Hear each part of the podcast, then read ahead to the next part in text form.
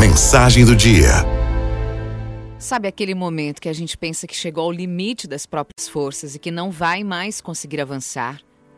Quando não contemos as lágrimas, tudo parece um grande vazio. Esse momento em que pensamos que já é o fim e um desânimo enorme toma conta da gente. Esse momento, ao contrário do que parece, é justamente o ponto de partida. Se chegamos a um estado em que não avançamos mais, é que devemos provavelmente tomar uma outra direção. Quando chegamos a esse ponto de insatisfação, é sinal de que alguma coisa deve ser feita. Não espere que os outros construam para você. Planeje e faça. Você é responsável pelos próprios sonhos e pela realização deles. Nas obras da vida, não precisamos de arquitetos para planejar por nós. É humano se sentir fragilizado às vezes, e mesmo necessário para que tenhamos consciência de que não somos infalíveis, não somos super-heróis. Mas olha, seria desumano parar por aí e injusto para os outros, mas principalmente para consigo mesmo. A palavra é recomeçar.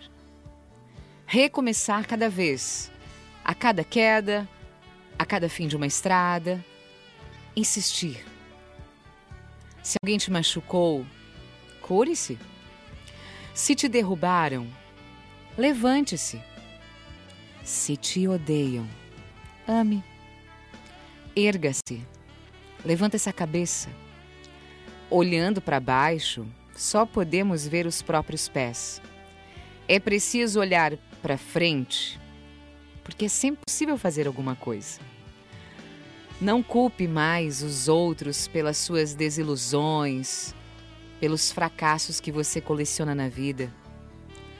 Se somos os nossos próprios donos para as vitórias, por que não seríamos para as derrotas? Onde errou, não erre mais. Onde caiu, não caia mais.